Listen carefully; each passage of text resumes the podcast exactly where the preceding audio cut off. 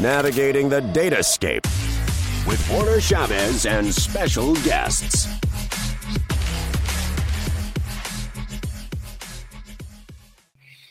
Hello, everybody, and welcome to another episode of the Datascape podcast.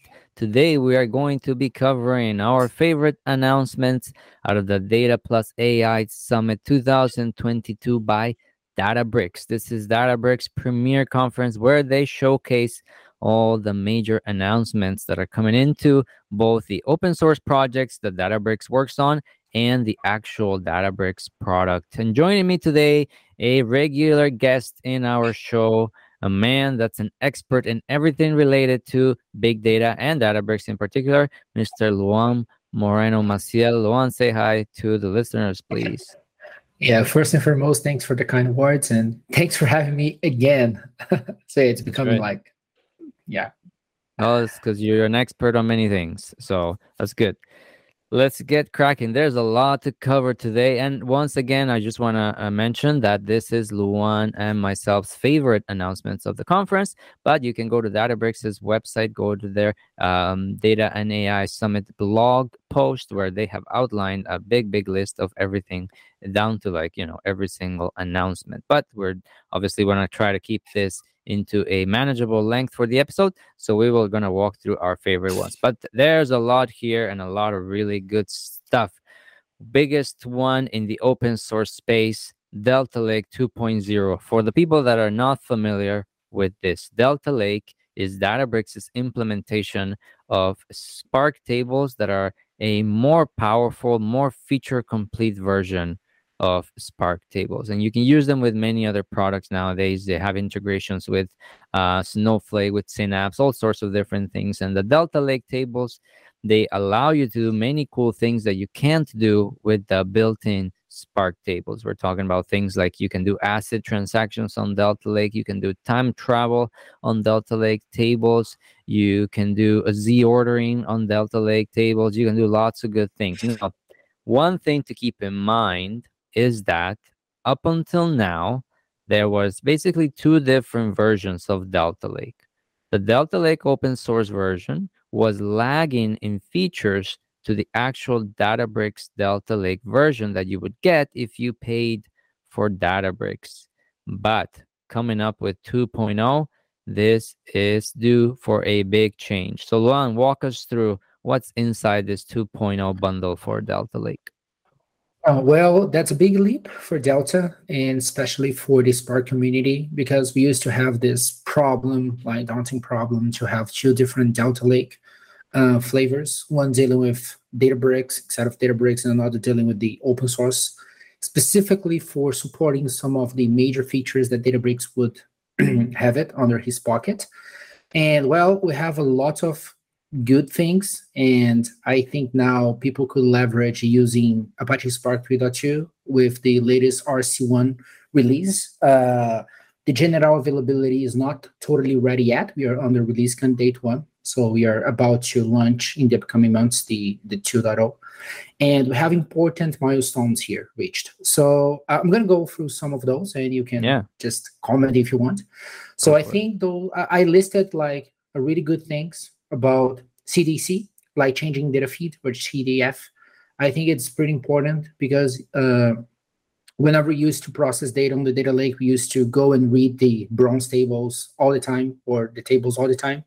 And now we can simply enable this capability of change data feed, and you can you're going to oh, be allowed cool. yeah. to, to, only read differentiate of data, which is pretty. So good. you can yeah you can restructure your transformation processes, right? You could say, yeah, instead of like having a scheduled job or polling, like the say, for example, the bronze or the silver tables to move them forward in the pipeline, you could just do everything based on the change feed, right?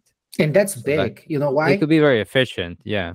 Yeah. Yeah. Because, you know, we used to to pay for the merge uh, whenever we hitting from gold to silver bronze in, in one time in one place you're going to pay for that and by having the data feed you can only apply that specific partition if you do some altering or some uh, updates on the table, which is pretty cool. So it's going to allow you to do either batch and streaming, right? It just allows you the both capabilities. Uh, I think Warner, you would like to talk about this Z ordering stuff because I know that you're. Uh, we used to talking in calls with customers that he just would understand the difference between the Delta Lake vanilla and the Delta Lake inside of Databricks. And this is a huge thing, like the Z ordering stuff. Yeah, Z ordering is moving now into open source Delta Lake, right? With this 2.0 uh, release. And, and for people that are not familiar with this, basically Z ordering is a uh, performance optimization where you can specify uh, values to order by the data sets inside the Delta table so that the optimizer for Spark can eliminate files, right? Be more efficient at how much data it actually has to read. And the cool thing about this again is that it's basically taking a feature that was a proprietary um, Databricks feature, and Databricks is putting it out there into the open source Delta uh, implementation, right? So everybody that is using Delta Lake in the the open source package, they will benefit from uh, these features. That is very, very cool. All right. Uh, any other features in the Delta Lake 2.0, Luan, that you think are worth mentioning? Yeah, I think the, the last one that I would like to mention is the Python and Scala API support to optimizing Z ordering. So prior that, we used to have SQL only to run the optimizing Z ordering, and now you can use either Python and Scala to apply that, which is pretty cool. Okay. You don't have to switch between languages to do that.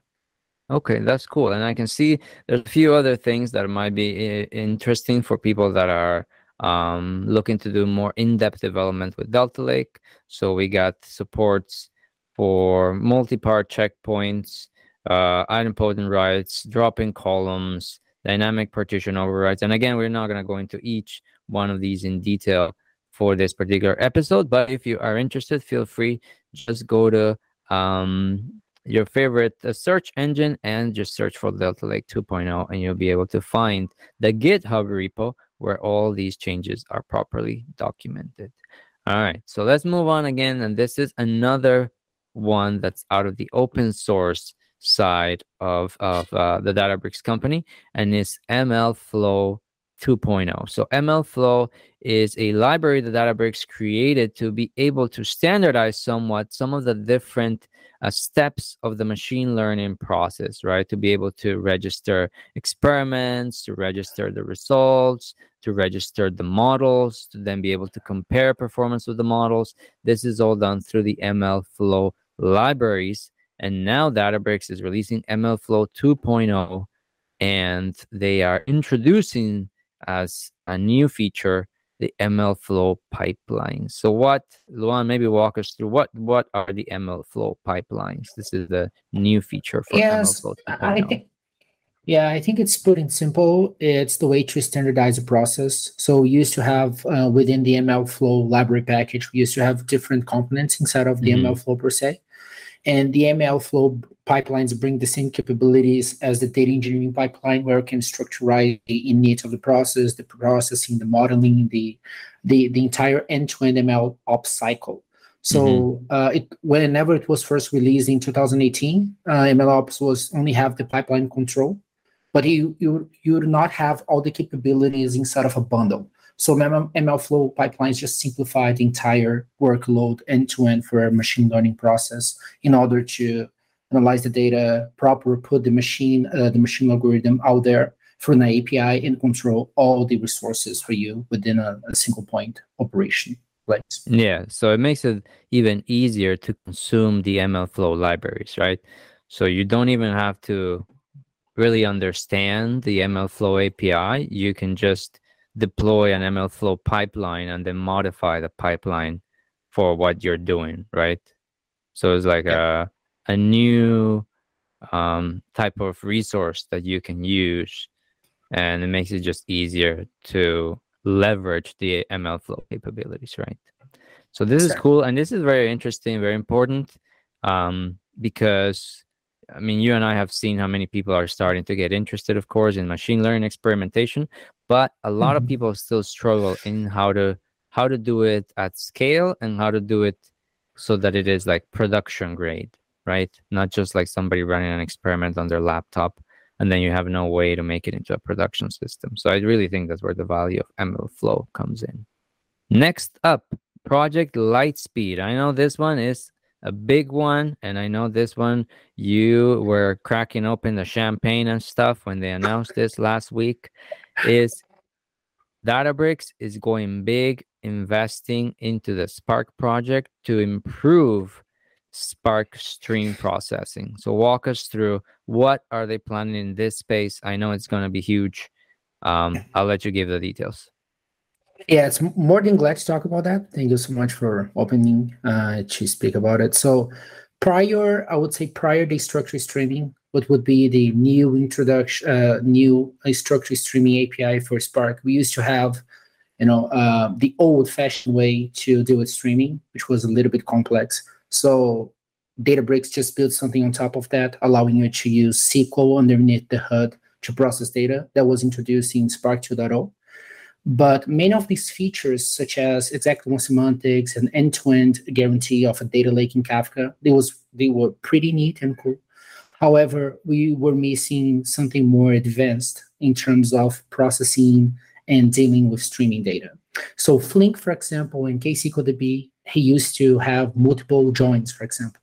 And in structured streaming, you would not be allowed to join multiple joins. Like you can only have one-to-one and then from mm. that output you would create another join but for today's i would say necessity of streaming which is becoming more and more um, broadly for customers asking for streaming they're now bringing new capabilities into the process and they're now bringing this new project called lightspeed which aims to provide and, and, and make some improvements on, on, on some areas which is which are really important for example offset management to speed up the, the recovery process uh, checkpoint frequency. So now you're going to be able to specify the frequency that you want to sync your checkpoints. And also you're going to have the capability to async the checkpointing for some specific cases are really useful, especially when you're dealing a huge amount of incoming data. Mm-hmm. But then mm-hmm. not only that, that that's improvements that they're going to go through these three pillars. but now they they have new things that are bringing to the table, which is the first very own cool, call it multiple stateful operations. So now you're going to be able to do multiple joins. So you're going to be able to join three, four, five streams at the same time in one place. That's going to hit a, a huge, uh, set a huge stone for a huge leap for structured streaming, in my opinion, because then it's going to make customers to stay on Spark structured streaming rather than go to Flink or KSQLDB.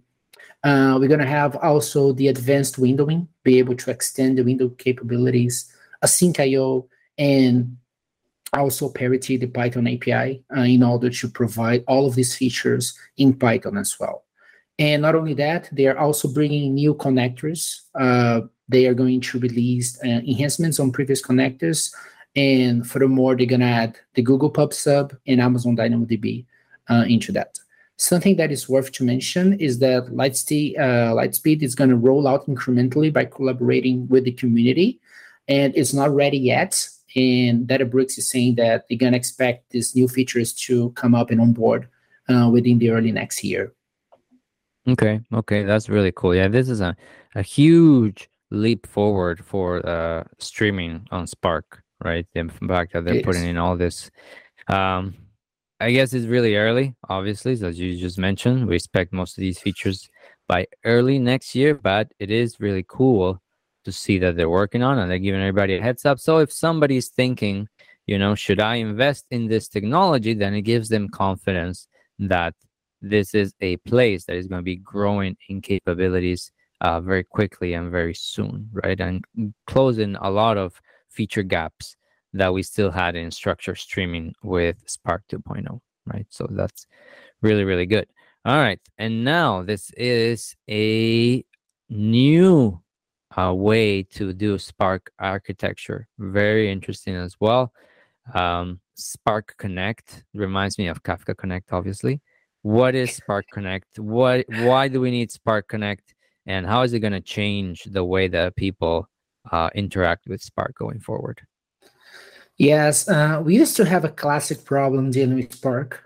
Uh, so this client server architecture that Spark has used to be totally tied and coupled with the client server architecture. So whenever we had to access, uh, I would say the server from, from Spark, uh, we used to have this problem to have to open up the Spark or either connect directly into that. So because of that, that was generating a lot of issues because today we have the necessity not only to plug like normal Spark applications, but also we have Zeppelin, we have you know the Databricks uh, interface, and we have any other tools to connect into uh, Spark. So this way, the community that was a huge uh, weighted thing that is called SIP, SIP, which mm-hmm. is Spark Improvement Proposal. It's been out there for a couple of uh, months. So that's the idea to put something in between the client and the server, allowing for them to decouple. And Spark Connect is going to allow you to pretty much be this middleman that's going to deal with the client requests and offload them to the server. That's going to allow you for to decouple remotely the server and it's going to give you like some goodies such as um, like remotely connectivity and also it's going to give you like security uh, protocols to improve your connections into Spark cluster. And it's uh, going to make it probably really easy to see a new generation of uh, platforms and devices and everything that will be able to interact with Spark directly, right? So it should also impact the um, how much people adopt Spark going hmm. forward, right? True. Okay, now let's move into the proprietary announcements. So there's a new runtime for Spark 3.3 coming out now as part of Databricks. Now, from here forward, just keep in mind if you're listening, these are Databricks announcements. So these are announcements that are not going to impact the open source Spark, but they're going to impact you if you are a Databricks customer. All right. So what's new in the 11.0 runtime of Databricks uh, for Spark 3.3? Well, I think that's pretty magical, to be honest with you, because you know one of the problems that we have dealing with Vanilla Spark is that we have to deal with jars, and whenever we have a new uh, version of Spark 3.3, uh, for example, new Spark, we always have to come up and get back to our project and see if the jars are compiling or if they are working well. And most of the cases, this is not true. So we have to get back to the Maven repository, download all the different sources of jars, and then test with them. So that's a that's a pretty daunting and exhaustive process. So Databricks makes it makes it super super easy for you to simply use the runtime, which is the okay. latest runtime released in I think June 2022, so it's pretty recent. Is Spark 3.3.0. So now it's totally available all the packages are bundled up inside of this Databricks runtime. It just simply works. You don't have to have any concern in terms of dealing or managing jars. So that's available now in runtime 11.0. And not only that, but with the announcement of Spark 3.3.0 two months ago, pretty much, we do have lots of new improvements and capabilities um, also for having the Spark. So we have improvements on um, query execution area, we have improvements on connectors such as Parquet ORC, JSON, CSV, JDBC, and Hive. We also have improvements on copy into capabilities that offers you uh, okay. right off the shelf. And there's something pretty interesting called it trigger dot available now. So uh, this is one of the features that I like it a lot, and okay. most of the customers never used or experimented this before. So instead of structure streaming, you have the capability to usually process the data in Windows. So it's always checking the data lake. But you can come and just use like a trigger mode, which is call it once. And the trigger mode, call it once, allows you to, in time to time, go and check the data lake or Kafka and pull all the data from there. However, this is a single batch process mode, which kind of could breaks down your Spark application because you can load all the things to the Spark, uh, and then you can run out of the memory. You know, can be out of memory pretty easily depending on how much data you ingested from the last batch. So this trigger dot available now allows you to whenever you just specify you change once to available now, you're going to be able to do pretty much the same thing, but now it allows you to break it down in pieces, to break it down in batches. So going to avoid now this out of memory issue that we used to have whenever we use this for large volumes of data. Um, yeah, this is obviously not not unexpected, right? Databricks is going to continue adding and optimizing the proprietary part of the product, right, to keep um, encouraging people and enticing people to um, not just use open source Spark, but to actually use Databricks itself, right? This is one of the benefits of being an actual Databricks customer is all these new runtimes that Databricks uh, regularly releases with all these proprietary advantages, right? So that's really cool. Now, the next one I thought was great. This one is uh, you can now run a really tight DBT integration with the um, jobs inside Databricks. So there's a new DBT task type in the Databricks jobs and allows you to run DBT steps right there built into the Databricks environment. Now, if you're not familiar with DBT, DBT is a very popular open source tool that allows you to express transformations and dependencies for um, data transformations all through a SQL and declarative interface. And DBT has a lot of open source support. It has a lot of plugins. It's got a really rich community of developers that have embraced the product. So I thought it was great. And I think it's really cool that Databricks is recognizing how popular DBT is and it has brought it into uh, integration with the project's uh, job engine, right? You see this as getting a lot of uh, attention, traction. I think this is, this was uh, a pleasant surprise for me. Uh, yeah, I, I just, I, totally agree with that. Uh, it was uh, totally surprise for me to having, you know, to literally run your production jobs on DBT um, under just using Spark's engine on Databricks. But you know, if we think for a second and step down, um, two years ago, uh, we are seeing like this urge and this new horizon to use DBT as SQL and just run end-to-end data pipelines from that. But to be super honest, I was not expecting to see so early the adoption of Spark embracing and Databricks embracing DBT and running production. But I think this is a pretty neat feature. I think is going to bring a lot of customers inside of Databricks because now you can scale out your your DBT jobs in production and truly harness the power of the Spark engine to run that. And having this capability also allows, uh, I think, in my opinion, for customers to either choose between Spark or if they would like to go to DBT. And question for you, Warner, have you seen uh, customers now using DBT quite frequently? Yeah, we see more and more people using DBT, and at Pythian, we have been starting to use DBT a lot more as well.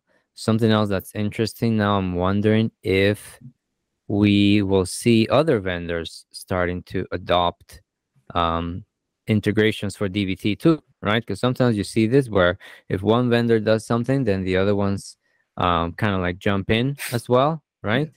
We will start seeing other uh, vendors like let's say snowflake uh, synapse or aws etc all developing some sort of uh, dbt integrations. So that that, that. is really that's really interesting and we'll see what the market does with that. Maybe maybe it would and it'll boost the usage of dbt most likely and like i said dbt already has a very rich community and hopefully it just gets uh, bigger and stronger now, I know they announced some new capabilities for the Delta Live tables, but first, can you explain to the people listening what are the Delta Live tables and what is this new capability? But let's let's talk first yeah. about just what what are the Delta Live tables?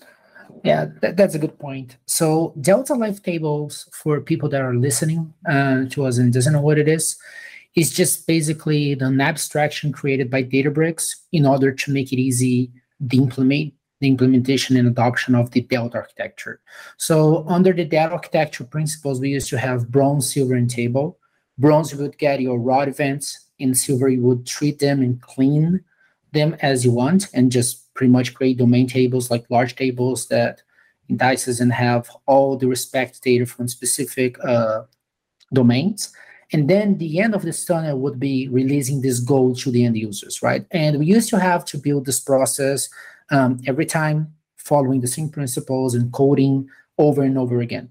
So Delta Live Tables is a simplified way to send this to the customer. So with field with field coding, um, calling some specific functions, you can create an autonomous end-to-end process that runs uh, automatically for you. That's going to build this entire process.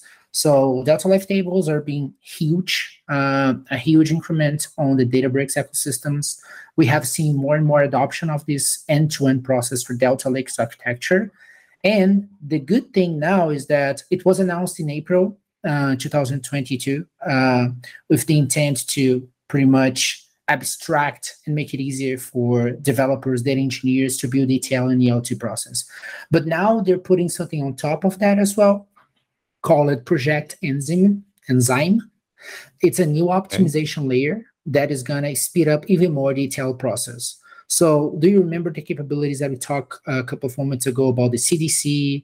Um, so, actually, Project Enzyme is going to leverage the CDC to understand changes that are happening, and instead of have to read the entire Delta Live tables, they're going to read only the changes that are happening, and okay. also they're going to add like the auto scaling feature uh, right off the shelf for us. So actually, the intent of the project enzyme is to bring more optimization on top of the Delta live tables. And not only that, uh, something that I do love a lot about DLT, which is the Delta live tables per se, is the capability to see everything running through a UI experience. So instead of having all of these things through code, you write your code and you see something like a UI base where you can see data flowing from one step to another, and then you can see all the data in one single location. And of course, that more and more Databricks team is just working to make this pretty much uh, they integrate this with all of the other features that we're going to talk a little bit. So we're going to talk, for example, about the Unity catalog, is the ability to do governance of your data. And of course, the DLT leverage that as well. So you're going to be able to see the entire life cycle of your data in one single location. Yeah, so it integrates the Delta Live tables with other Databricks components as well, right? All right, now let's see. And this is going to be a quick update. So there is announcements of new connectors to Databricks SQL. This is the SQL engine that Databricks introduced um, that is optimized for SQL. It uses the uh, C++ engine under the covers. And now there's new connectors being uh, open source for it. We have connectors in Go, Node.js, Python, a brand new CLI to interact with it, and JDBC as well. So that's the update there for the connectors. Now there's a cool update here in terms of the Databricks SQL engine. I'll let you walk through it, but let's talk about the Databricks SQL serverless. What do you think about that? What does it mean when it says it's serverless? What are your thoughts here? Yeah, that's a big win. I think I think that everyone now it's leaning towards like being serverless, right? Um, some sort of like BigQuery, Snowflake, uh, even Redshift is now is just building some parity to bring serverless approach as well. So we have seen more and more customers moving MPP or their modern data warehouse into the serverless way. And we used to have a, a little problems to explain to customer that whenever we choose Databricks SQL, we have to create a new server, which they used to call endpoint. So we have to provision a different server, which is the Photon engine that we talked uh, like a couple of seconds ago about the C++ optimized, and then run your queries on top of that and gain pretty much insights pretty fast.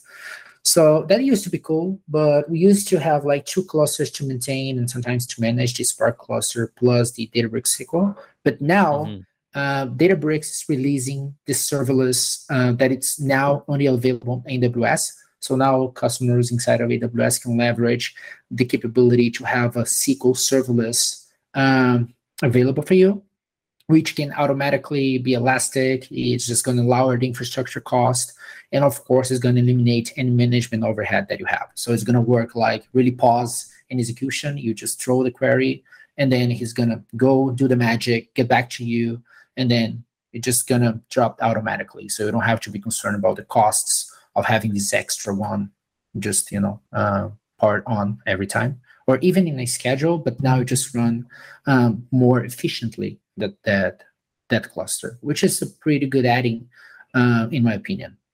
Okay, yeah, that's really cool. I think it's going to make it a lot easier to adopt the SQL endpoint as well.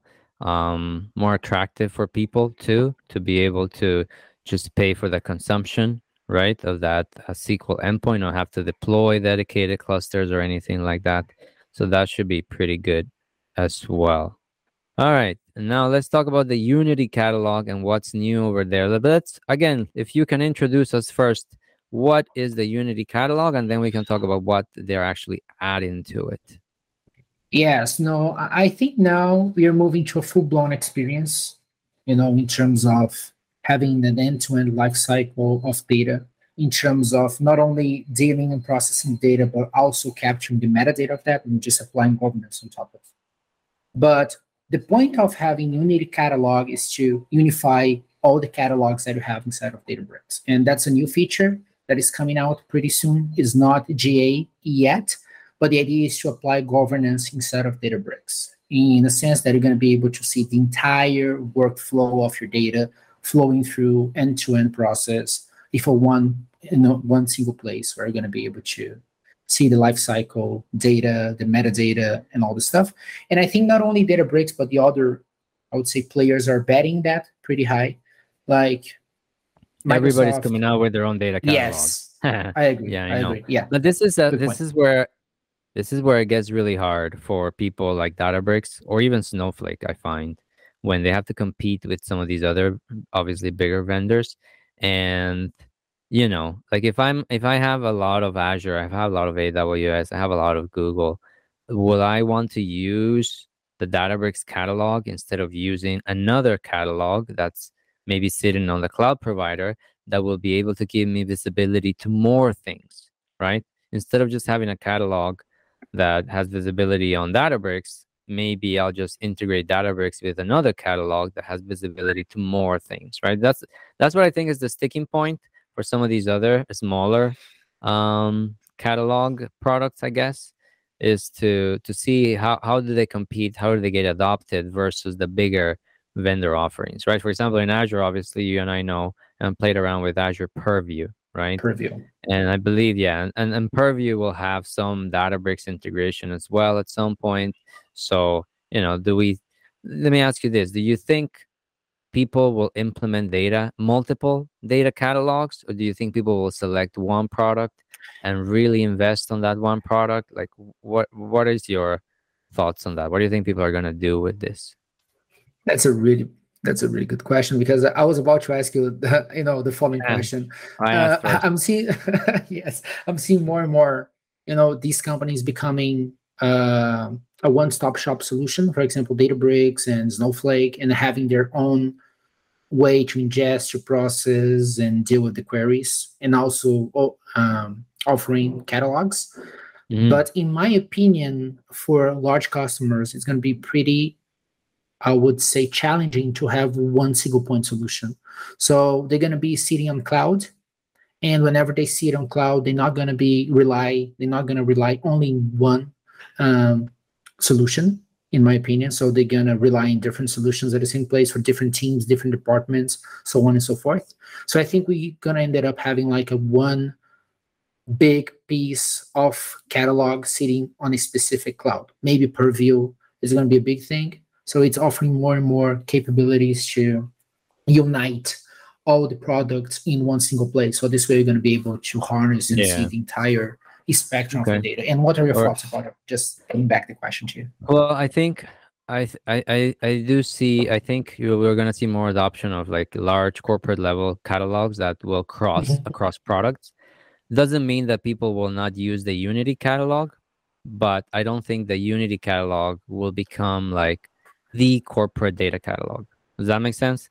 So like the yeah. Databricks team will use the Unity catalog, but I don't think that the Unity catalog will be like a whole big enterprise's main data catalog, right? Whereas I could see Purview being the main enterprise catalog, right? Because yeah, again, it's it's it's at the top cloud level provider. It has integrations with lots of other products. Micro has the backing of Microsoft, et cetera, et cetera, right? So that's that's how I see it. Probably we'll see catalogs on multiple product levels and the bigger um, products from the bigger providers, they'll be the ones that get adopted to be like the corporate uh, main solutions. That's that's totally agree with that. Yeah. All right, but doesn't mean that the Unity catalog is not cool. Definitely cool. If you are a big user of Databricks, you probably will be adopting the Unity catalog just to organize everything and be able to govern and share everything that you're doing on Databricks. And then one interesting one, I thought uh, I just had a an episode I recorded with Sandeep a couple of weeks ago about the Snowflake uh, Data Summit and how much Snowflake is investing into their marketplace and all the data sharing stuff. And obviously, here we come in with now we're going to have a Databricks marketplace. So, you want to hit us uh, with that? What's that update about? What's the Databricks marketplace? Uh, yeah, it's just an easy uh, to tap solution where everyone can share data sets, notebooks, dashboards, and, and even machine learning models uh, to make it easy for people to share data. And also just you know having this importance to share data across multiple places it brings this delta sharing capability that databricks bought, brought like one year ago almost. I, don't think it hit one year yet but it's a new capability where we can effective, effectively share data amongst different areas different teams and different databricks installations and different customers in a mm-hmm. pretty simple way to do it. So I think market share is gonna marketplace is gonna be a, a good adding to the Databricks ecosystem, as the same as Snowflake is doing that as well, right? Yeah, everybody. This is another one where everybody is doing the same thing, right? So Snowflake has their data marketplace. AWS has a data marketplace now. I think Google is coming out with a data marketplace as well. It's inside their Analytics Hub product. Uh, Microsoft, uh, you know that they're revamping uh, significantly their data share service as well. I wouldn't be surprised if when that gets uh, released, we see a marketplace, a data marketplace inside Azure as well. So this is one of those good ideas that uh, you know eventually all the cloud providers are going to be competing to have the best data marketplace, right? So it's just a matter of time. So not surprised that Databricks is moving in that direction, of course. And then the last announcement that I wanted to cover for today is the Databricks Terraform provider. What can we do? Well, let's walk through first, like what can we do with the Databricks Terraform provider? And do we think again is going to be a, a, you know getting a lot of adoption going forward? Yeah, I think more and more customers are building their infrastructure based in infrastructure as code. So of course that whenever you think about infrastructure as code, it's pretty tough to not think about Terraform. So Terraform became like this de facto infrastructure as code process where you can just simply code your infrastructure as you go. And that's a big thing for community because Databricks finally uh, have this total integration with Terraform, Databricks and Terraform, just becoming now GA. It's pretty recent. It happened on 20 on June 22nd, so it's pretty recent. And now you can totally write um, anything that comes to building your infrastructure from the ground up using your HCL code, which is the Terraform code. And I think that's a pretty good thing because you can leverage this deployment in different cloud providers too. So it's going to help you help a lot to minimize the codes and extra work. Yeah, we do a lot of Terraform work uh, here at Pythian, right? It's pretty much our go-to uh, product for infrastructure as code and for managing configuration and multiple deployments in the cloud, et cetera, et cetera. And this is this is really good, right? Uh, we uh, have played around quite a bit with the Snowflake Terraform provider. The Snowflake Terraform provider is actually um, not provided by Snowflake. It's an as a community uh, project, and this is great to see it as a first class project for Databricks to be a Terraform to create the Terraform provider, right? So instead of relying on the community, Databricks is recognizing we want to have a Terraform provider. We want to support it. We want to make sure that people know they can invest on it. It's not just a community type of um, plugin. So i think that's great and i think that definitely is going to give confidence to people to adopt the terraform provider going forward. All right. Now finally before we wrap up for today those were our favorite announcements but how do you see the um, state of databricks after this conference Luan? How do you think Databricks is going to continue getting adopted? Is it still competitive? Is it getting harder to adopt Databricks because of so many features? Is it more overwhelming now? What are your take on this? Like the status of Databricks, in your opinion, um, for the second half of 2022? That's a really good question, and it's a tough one too. So I think if we look back two to three years ago, I used to see a lot of people just going through Databricks and just solving their Apache Spark problem using Databricks. But now I'm just seeing that Databricks idea is to bring a one-stop solution for the entire life cycle of the data, bringing the Spark Connect, make it easier for customers to tap into the solution, bringing this level of storage layer to Delta Lake, also building the Unity catalog, Delta Live tables, workflows that we didn't talk here, but it's just pretty much an Airflow, totally optimized for Databricks. So you're to be able to see your entire workflow inside of Databricks in one in one UI. So I think more and more companies either just there's this big battle. I think the battle has begun with AWS, GCP, and Google and, and Azure, and eventually now is Snowflake, Databricks, and any other giant company wants to be like centric and has all the data one and, and leverage for customers to like do the life cycle of the data for data teams end to end. So mm-hmm. I, I think Databricks' position is pretty interesting because it is the most I would say wealthy company in the open source ecosystem. So it's just doing pretty well. I think the idea to open source Delta Lake was a pretty neat and intelligent idea because Iceberg was coming pretty rapidly and fiercely uh, into fierceness into the big late big data uh, file formats, and now having Delta sharing all the features, it just shows how uh, Databricks was feeling threatened by by this. You know, so Delta Lake is just positioning pretty good, which is good. I think they're just both in a in a in a sweet spot because they're yet releasing good things to the community and at the same time offering some capabilities inside of Databricks to make customers to stick with. So mm-hmm. I think it's just yeah. making a good job, and I think customers now can not feel uncomfortable or feeling that they're missing something inside of Databricks because the intent is to give one solution uh, inside of the platform. And I think Databricks is doing a pretty good job on that. And what are your thoughts on it?